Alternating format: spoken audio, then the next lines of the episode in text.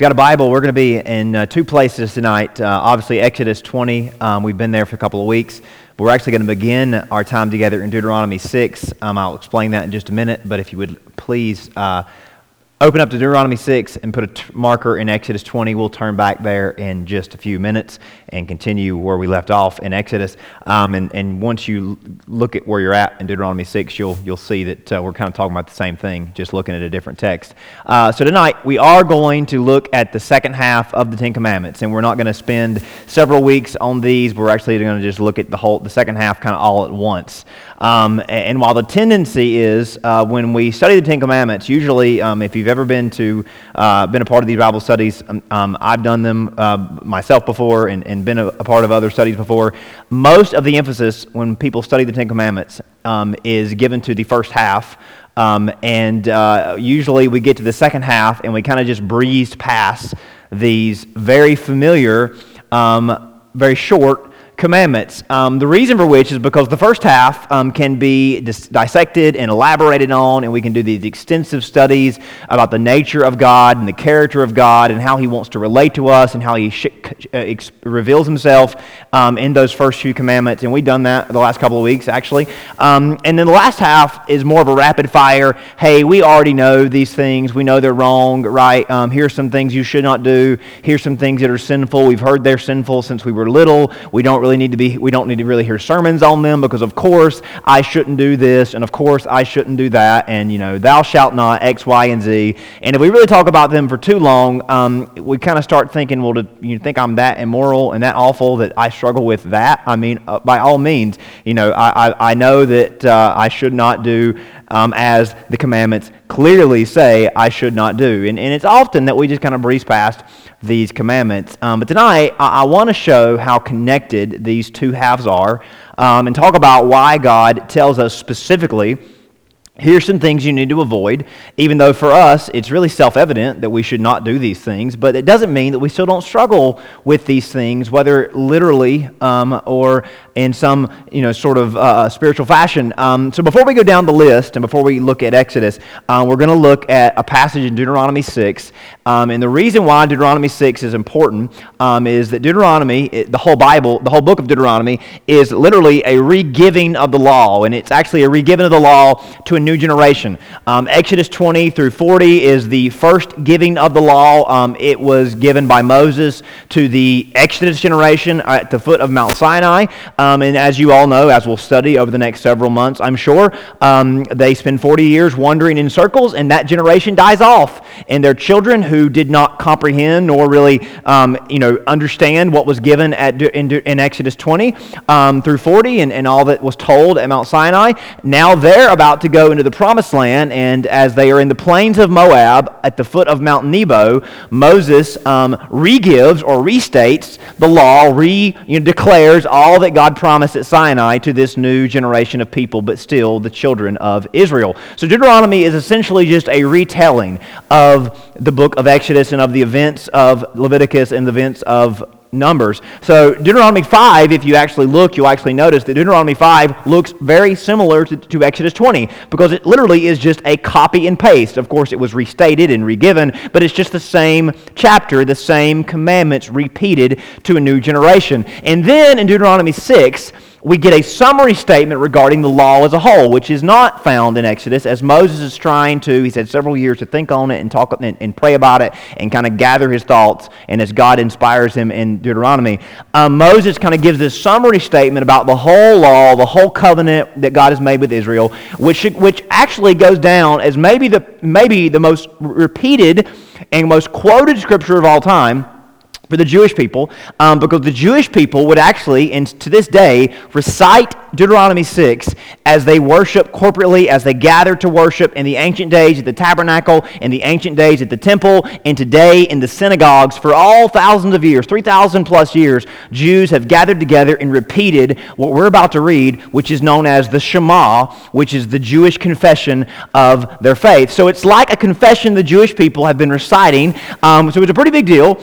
Um, and the confession summarizes the heart and the spirit of the law and the essence of living for God. And this, I think, is going to help us understand in its original context what the law was all about. So Deuteronomy 6, verse 1 through 9 is this sort of summary statement, this blanket statement that kind of captures what the Ten Commandments and the law itself is all about.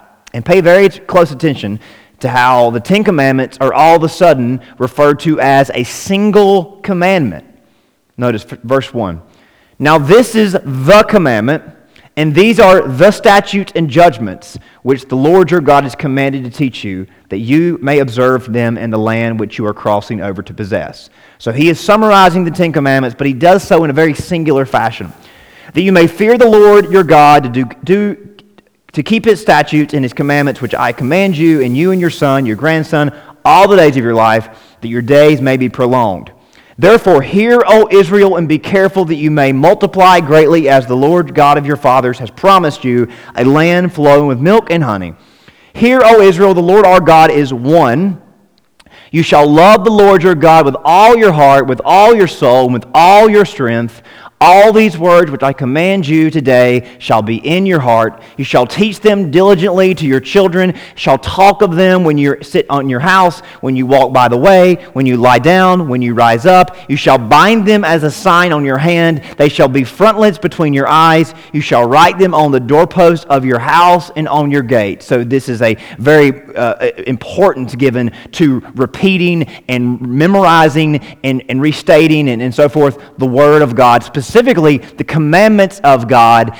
And again, verse 1 says this is the commandment, and verse 4 and 5 is this single commandment that the Jews to this day understand as kind of encompassing all Ten Commandments, every commandment that God has ever given, the Jews understand, we as well understand, are summarized in and captured in this single commandment. So you understand what we're doing? We're going from 10 to 1, and Moses summarizes the 10 that he just repeated in chapter 5, and he says in chapter 6, this one commandment is enough to capture all that we have just learned about.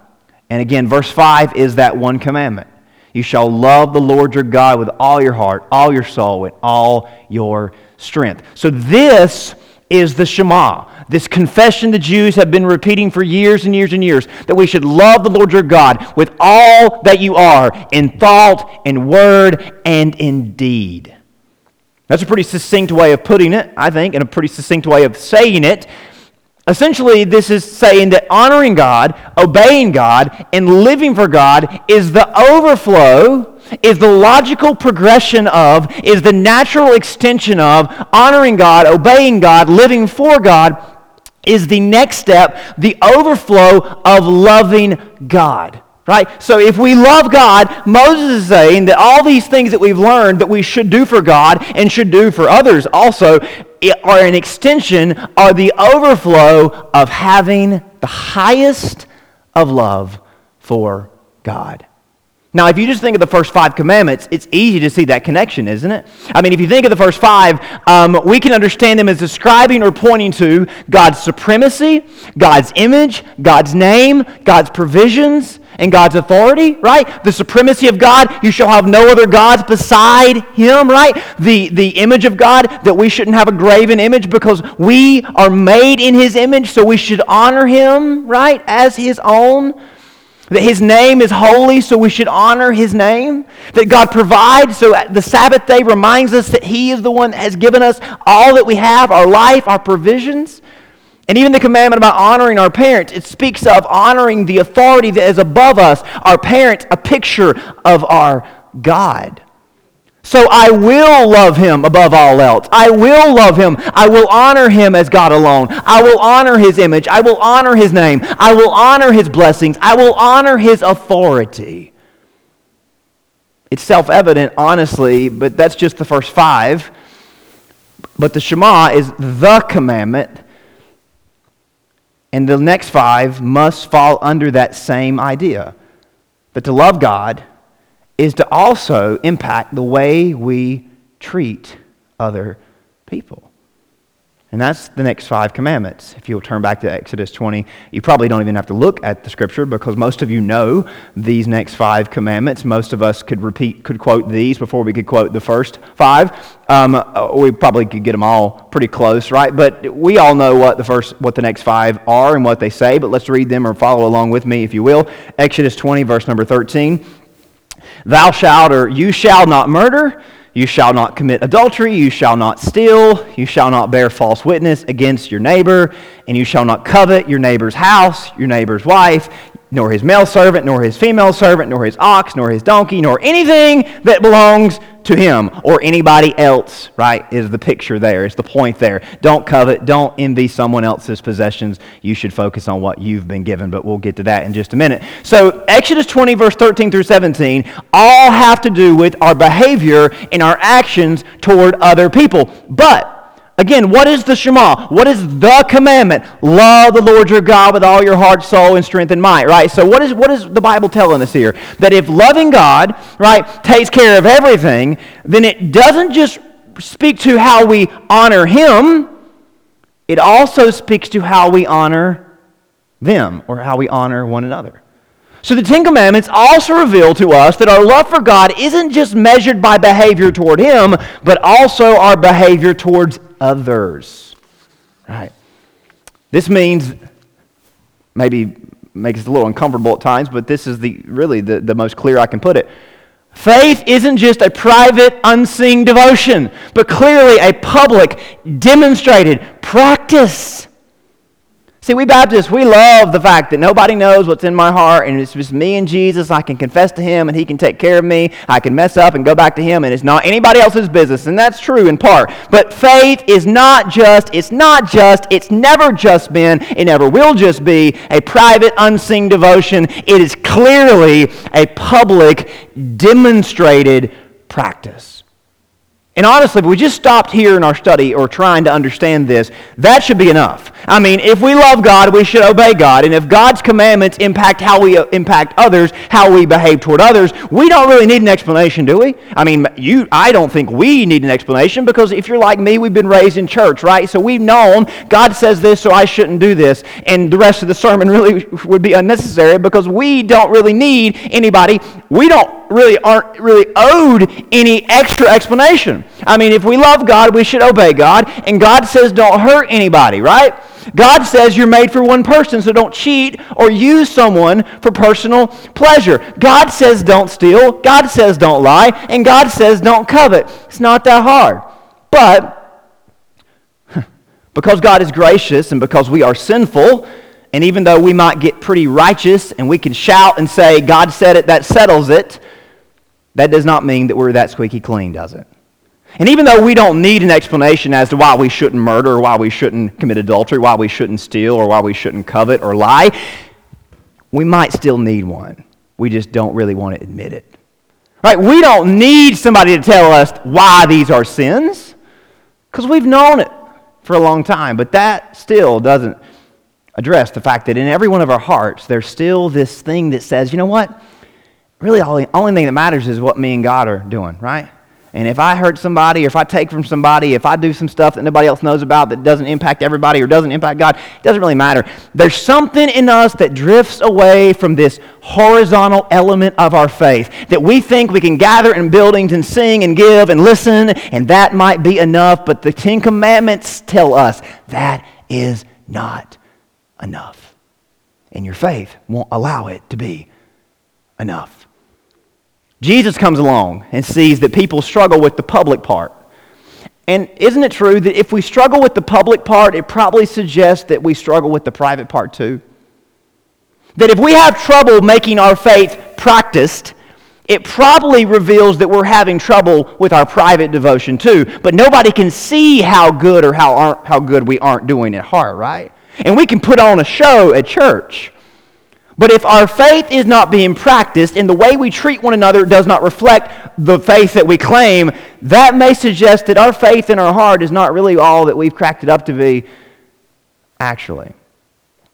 Remember, Jesus makes this connection that is so, so helpful, and it's so, so crucial Jesus came along and called back to these commandments. You remember Matthew 5, he, he came along and said, You've heard it said of old, but I say unto you, You've heard Moses say you should not murder, but I say unto you, should not hate. You've heard Moses say, Don't commit adultery, but I say you should not lust. You've heard Moses say this, but I say this. And it's almost like he elevates the stakes or he raises the stakes. But what he's doing is trying to reveal what's really going on in our hearts.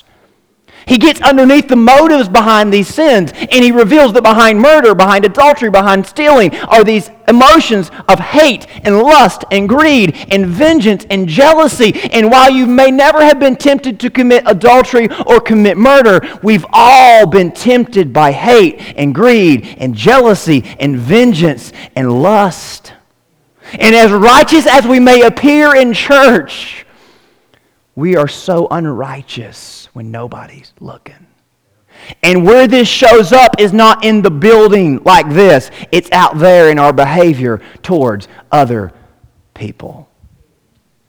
And he said, if these emotions dwell in your heart, it's as bad as committing these sins. So essentially, he's saying that these emotions express a disconnect with God and will lead to a fallout with people. And the reason why we can't accept fallouts with people is because if there's a fallout with a lot of people, it suggests there's a disconnect with the one God. And for Jesus, this was, there was, and there is no such thing as a static faith. For Jesus, and to, to add to that, for Peter, for Paul, for James, and John. These men that wrote the New Testament, Jesus that started the movement, he does not accept the fact that we can believe and somehow remain as we were. Because if we've been reconciled to God, if we have fallen in love with God and been reconciled and redeemed, impacted by what he's done for us, we will be different in how we do to others for Jesus that if we've been reconciled and redeemed and we've been made righteous, that behind all of that, the catalyst behind all of that is love. And as we have been loved, we will love. So how we behave will be changed because of how we've been saved. Because why would we covet? Why would we be jealous of what God gave someone else when we believe He's given us exactly what we need? Why would we steal when we believe God has given us exactly what we need? Why would we cheat or spoil a future relationship when we believe God has given or will give exactly what we need? Right? So if we have been saved, we confess that God has given to each of us what each of us need. And these commandments address that there's a temptation in all of us to somehow usurp that sovereignty of God. And say, God, I don't know if you've given me what exactly I need or not. And you know what happens when we get out of our line, we get out of our little box? We bump into a lot of other people. And when we break our trust in God and say, hey, God, I don't know if you've given me exactly what I expected, we will be tempted to cross the line and take from what He has given others or take what He never meant for us to have. And you see how these things are inseparable now, don't you? You see how if we love God, then there has to be some sort of reciprocal love for one another. And our treatment of others reflect our love for and from God. So this isn't just a commandment that we should not murder or that we should not commit adultery or that we should not steal or lie or covet, but it's also a commandment that there's a better way to live. So instead of coveting, we respect others and what God has given us. Instead of taking, we give. Instead of cheating, we commit. Instead of being jealous, we give thanks. We give thanks to what God has given us. We actually give thanks for what God has given others because God is the one who gives, right? And He knows best. We don't use someone, we serve everyone. So to say these are just commandments that we shouldn't do this is not enough. They're commandments that say, hey, this is the old way, but they point us to a new way. And it's all under this imperative of loving. We speak wholesome truth rather than betraying our new identity in Christ. And just to speak on the commandment about lying, lying is not just being dishonest about what we see, but being dishonest about who we are. You know what is the most dishonest thing a Christian can do? To hate. Because it betrays our identity, right? You know what is so dishonest about when a Christian lowers their standards to live as the world is living? It betrays our identity, right? It reflects an example that you are not, right? It reflects an identity that you are no longer a part of. It's lying to the world about who you have been saved to be. And where this really becomes so difficult is how we treat one another. Jesus builds this foundation about on being loved by God and loving God. The Holy Spirit leading us to make this love so practical. When Jesus was confronted on one occasion by the Sadducees, Pharisees, they were trying to trick him and they were going to come at him and ask him what the greatest commandment was. And of course, Jesus knew what the greatest commandment was. They knew what it was. They were expecting him to give them a quote from uh, Deuteronomy 6, first number 5, that we just read. So one day, Jesus was confronted by these men, and they said, Teacher, which is the greatest commandment in the law? And Jesus, not to be tricked, says, You shall love the Lord your God with all your heart, your soul, with all your mind. But because Jesus helps us out, and explains what we maybe can't see sometimes. Jesus says, but y'all have been missing one big part of this because half of the Ten Commandments deal with how you treat each other. And while y'all look real holy in the temple, y'all don't look real holy in the streets. While you look real holy at worship, you don't look real holy at work. While you seem real holy in the worship center, you don't look real holy when nobody's looking but those that are closest to you. And Jesus says, you know, y'all have been ignoring the whole the half of the commandments because to love God is not just to look up and look holy, it's to reach out and be holy. Which is why Jesus says, the, this is the greatest and first commandment, and a second is like it. As in, you can't have this side of the coin without having this side of the coin. And I know y'all don't have a verse for this side of the coin in Deuteronomy 6, but it's been there the whole time. Because half of the commandments literally deal with how you treat one another. So you can't love God without also loving one another. He says, on this hang the entire book. But don't you dare walk away and tell me it's just about how you love a God that you can't see. Because I'm telling you, it's about how you love people that you can see. Jesus tells us in that passage that we can't love God without loving others. It's as if he is saying, and in fact, he is saying our love for God is authenticated and validated by our love for one another, by our love for others. God won't let us hate, God won't let us misuse, because God does not hate us. God loves us, and if God loves us, God love, God's love is within us. Therefore, there is no room for hatred. Now, what is the basis for God's love? How did God demonstrate his love? We all know this, but John writes it better than I could say it. And this is the love of God made manifest among us that God sent his only Son into the world so that we might live through him. And this is love, not that we have loved God, but that he has loved us and sent his Son to be the propitiation or the atonement for our sin. Beloved, if God so loved us, we also ought to love one another. Notice they won't let us get away with just saying, hey, God loves you, you should love him.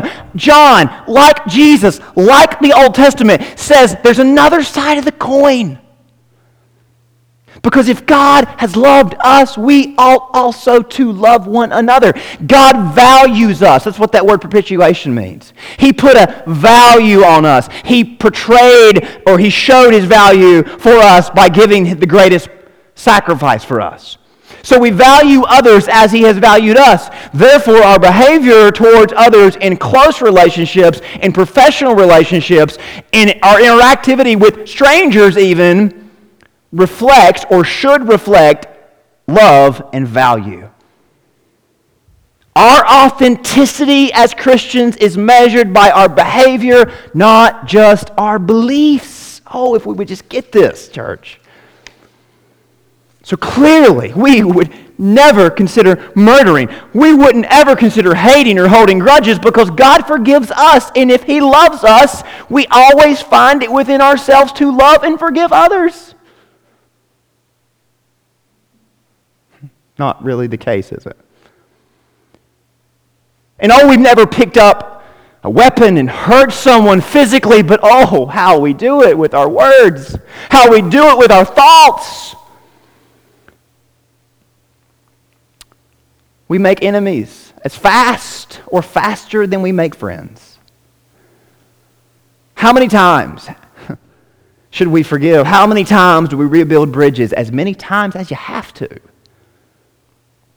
Because love is relentless. And honestly, our faith is not measured in how we love or how well we love our friends, but in how relentless we are in our love for our enemies and those unlike us.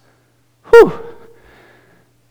I was making that sound because that's exhausting to think about doing, right? Not because that's exciting. but we should be shouting because of how true that is and how necessary it is. We got to spend some time talking about commandments 7 through 10, though. We see a range of relational issues from public to private. Something we all need to know about commandment number 7 thou shalt not commit adultery, is not just speaking about extramarital affairs, but it really speaks to a perversion of sexuality in general. And if that has ever applied to a generation, it is ours today. In the ancient world, though, maybe you don't know this, probably you do. In the ancient world, even in today's world, sex was just physical. In the ancient world, it was a means of pleasure and power for men to exert over women, even men, slaves, and the weak. That's why if you open Leviticus 18, there are entire chapters of the Bible where men are commanded to not use other people for their own means of pleasure. Because men used other people for their own means of pleasure. They took whoever and whatever they wanted, whenever they wanted it. But love does not accept that kind of lifestyle. Love knows that we're made for better. Better. Love knows that sexuality is not just a feeling, it's not just a commodity, it's an expression of God's love given to a man and a woman to enjoy in the covenant of marriage. Sex is not about taking, it's about giving between consenting, married, committed husbands and wives. Sex is not a fantasy or a thrill or about control Sexuality is meant to be a sacred expression of love and a blessing between two committed souls. And I say souls because it's deeper than just skin. But when mishandled and misunderstood, it can do severe damage and scar souls and break hearts. Love doesn't take from someone something that was meant for somebody else. Love doesn't consider itself, but it respects others. Love does not hurt. Love is not selfish. You know, marriage and sexuality need to be talked more about in the church. I know it's awkward and it doesn't seem necessary for everybody, no matter what, sta- depending on what stage of life you're in. But there the church that have never realized the weakness and never made restitution for their sins, and marriages have suffered and ended because of it. And they may have not ended on paper, but they've ended in person. When you consider murder and sexuality, these things can be taken. There are things that are taken that cannot be given back. Murder may break bodies, but sexual sins break souls. So we need to talk more about this, not just for those who have been offended, but those who are offending. Society has warped sexuality into something that is just for pleasure, but it's not. On a lighter, but more serious note, stealing and lying and coveting deal with the same notion taking things meant for others, taking things meant for good, and losing their purpose. They speak about being honest with your work, with your words and thoughts, that we should not take from others, but we should work for what God will give us. We should not use our words to hurt others or betray ourselves, but use our words to build others up and to testify about who God is. We should use our thoughts to rejoice for what He's given us and for others, not think what we might would rather have for ourselves. Just like with sexuality, we should, be ta- we should not be takers, but we should be givers. Givers of our service, givers of truth, givers of joy. We serve rather than taking from others. We tell the truth. We live the truth. We model the truth rather than lie. We offer up joy rather than complaining or being jealous. God has done so much for us. Our lives should reflect his gifts. And to sum all this up, Jesus made this so practical. It's better for me to cite him than anybody else. The night before Jesus died, Jesus washed the feet of his disciples. You'll know that story very well, right? Jesus realized that he had all the power in the room. He realized that he was going to heaven and he had come from heaven and he was going to go back to the throne above. He realized that he had control of everything, but Jesus, in that moment, laid his power down. In that moment, he emptied himself. He poured himself out for the sake of others. And they didn't realize what he was doing. But Jesus said later on, you realize what I just did. For I have given you an example that you should also do just as I have done to you. You should do to others as I have done to you. That is the platinum rule, right? That we should do to others as Jesus has done to us. He laid his life down for us. He forgave us. He saved us. We can't save everyone, of course, but Jesus has, and he's doing a work through us. And the church should never forget this one thing Remember, he washed even Judas's feet. After this, he welcomed him to the table and shared the sacred meal with him.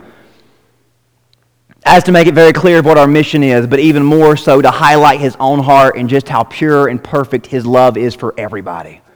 And then he turned to his disciples and he said to them, A new commandment I give to you that you love one another just as I have loved you. You should have love for one another. So he takes the entire law and bottles it down to one single commandment love one another. As I have loved you, love me, live for me, but it's not just about what you do up and down vertical, heaven to earth. It's about what you do, hands and feet, arms of the kingdom. It's about how you treat one another. This is not number 11, this is number one. This would be an all encompassing commandment that would set the church apart, that would change the world. If we got this one thing right, it would change culture. It would change hearts. It would reflect God's heart clearly and powerfully without fail with every thought, word, and deed. Love one another as I have loved you. This means there are no excuses. We have to ask ourselves before every act, done in secret or in public, but before we interact with strangers, family, friends, or enemies, what does love require of me. So, whether it's a thought that we have, whether it's a word that we say or an action that we take, if love has taken root in our hearts, love should take control of our actions. Love doesn't take advantage. Love does not mistreat. Love does not break confidence. Love always considers what is for others good, not what might be against them. It is sacrificial, never selfish. And this applies to God and to people. So, to summarize, I think verses 13 through 17. We can't love someone and sin against them. You can't. You can't love someone and sin with them, which addresses one specific of those five. Just because someone consents doesn't mean that it's an act of love. You can't love someone and sin with them. You can't love someone and take advantage of them. You can't love someone and use them. You can't love someone and do what is ultimately dishonoring to them and to everybody else. The only thing that counts is faith working itself through love. And that's what Jesus was doing when he laid down his life, when he laid down his power. That's what he calls us to do every single day. And he says in verse 35, By this all people will know that you are mine if you have love for one another. Not how holy you look on Sundays, not how loud you sing, not how well you preach, not how talented you are in the spiritual gifts, but how you love one another, how you treat one another, how you show yourself as a servant for one another. That is how you will make a difference in our world. Not our wisdom, not our attendance, not our power, how we serve, how we love. We cannot have bad, selfish days. We have to love if we want the world to know. It requires putting God first, and putting God first puts other people first.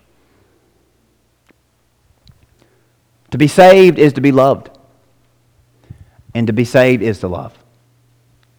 It's the two sides of the same coin.